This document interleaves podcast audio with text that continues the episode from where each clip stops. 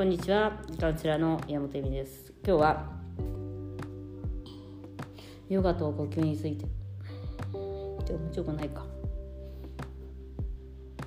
ああでもねあのー、ヨガの話というか呼吸の話というか、うん。まあ、自分の内面に入っていくお話なんですけど結局自分の、まあ、ヨガの理論というかあれの中にはそのすごく大きい神様っていうか大きいブラフマンかな？すごい大きい何かと自分の中にある永遠の何かっていうのをつなげていくっていう作業でそれ以外のものは全てプラクリティといってまああの変わっていくものというか、まあ、目に見えているものですよねその3次元にあるものと言われてます。で自分のその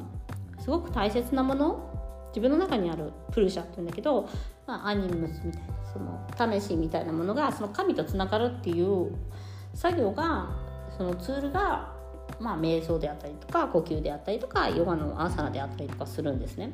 で今日なんかその、えっと、行ってきてセミナーに行ってきたんですよ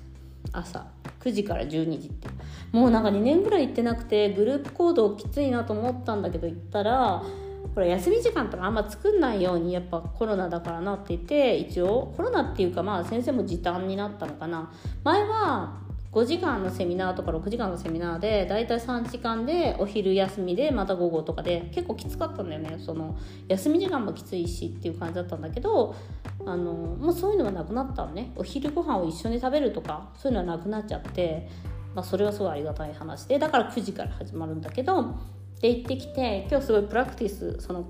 一緒にみんなとそのレッスンをしたのでね私も。いつも教える立場なんだけど今日は教わる立場というかやってその指導してもらうっていうかまあガイドしてもらう立場でそのヨガをやったのね。そしたらさみたいな。もうすごい本当に本当に本当に気分が良かったっていうこととやっぱりなんか大きなものとつながるっていうのをすごい集中してやることができて呼吸っていう存在になったりとかもできるんだなっていう。だからヨガをすることによって本当に呼吸だけの存在とか呼吸だけを意識することができるのね。それって何かっていうとやっぱりその3次元というその外からの刺激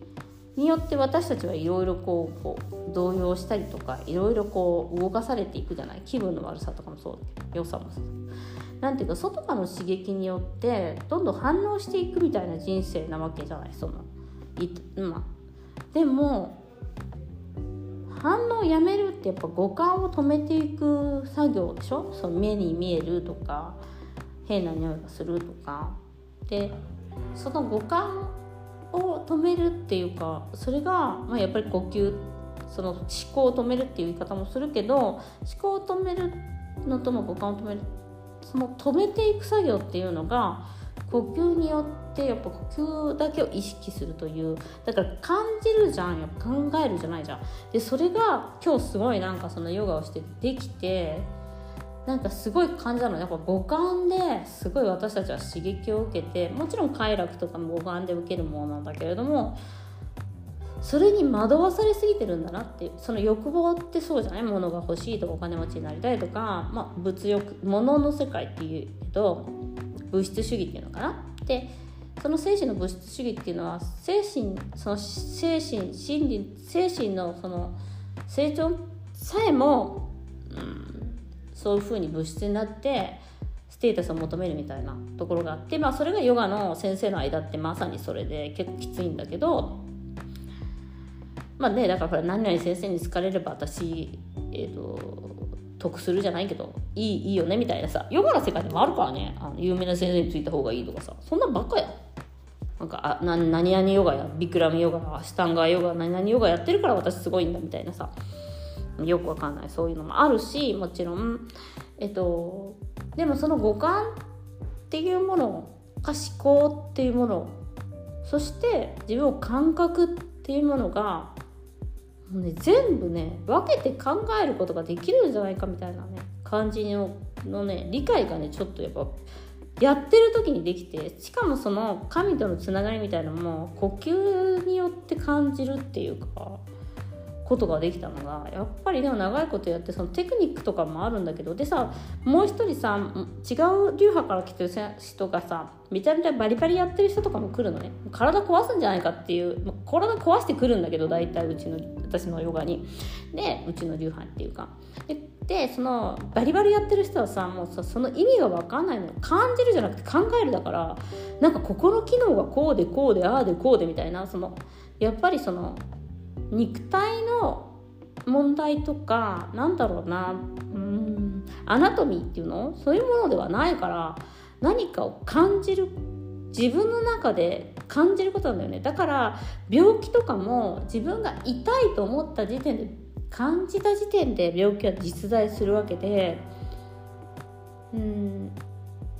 それを見つけてくれる痛いっていうのはそれを見つけてくれる手段じゃない？何かがこう不調になってる手段であって病気さえもだから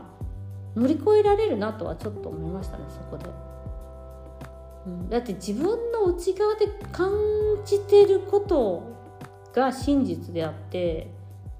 病気が問題ではないっていうかなんて言えばいいんでしょうね。そこら辺の何て言うか全て変わりゆくものというものよりも自分が何を感じ続けるかみたいなことを選び続けるみたいなことを感じることができてちょっとなんかヨガの理解というかその五感に対する警戒心だから目に見えてるものとか聞こえてるものとか思考が動かしているもの例えばだからその私は不幸であるっていうのは思考が動かしてるものだからそれを疑ってみつ疑い続けるっていうか反応し続けないっていうこと？だから例えばその昨日この間言ってた周りの人のイライラしていることによって私もイライラするんですとかまあもっとやばいのになると波動が低い人にと一緒にいると私も波動が低くなるみたいなのってあるじゃないですか。あのスピとかになっちゃうともっとやばいやつ。あとなんかこういう変なお客さんをつけちゃうのは私のさなんかなんか波動が悪いせいとかさこういう悪い彼氏がいるのは私のなんか、うん、性格が悪いじゃなくてなんか私がなんか引き寄せるとかさそういう問題ではないじゃん。だからそれそれをさ反応してるのは自分であって。いいか悪いかなんて本当わかんないしねっていうところがあるのでなんかそれを断ち切るっていうのねビベーカって確か言うんだけどそのだから人間を超えていくっていうのをビベーカっていうのかな。まあそのちょっとそういうヨガのあれがあるんだけど断ち切るっていうのが今日の超集中ヨガで感じることができたところがまあヨガのすげえなって思うところとでもそれを集中ってすごい集中力が必要だからやっぱり誰かにガイドしてもらわないとできないなとも思いましたね。自分でもう一回やれるかっていうとちょっときついかもな、まあ、できないことはないけどあそこまでは集中しないかな。とか思ったりとかしてやっぱその集中一点に呼吸に集中するとかすごい今日やったんだけどそれもすごいあるなっていうのもありましたね。だからなんかすごい面白かったよねそういうの。うん。だかその五感に反応し続ける人生って本当愚かだなってすごい思いました、ああ言ったこう言ったとかさ。ああ言われたこう言われたじゃなくて自分がそれによってどういうふうに立ち振る舞いたいのかっていうことをより一層いいことであり悪いことであれも決めていくことができるのでそれに反応し続けてるっていうのはやっぱり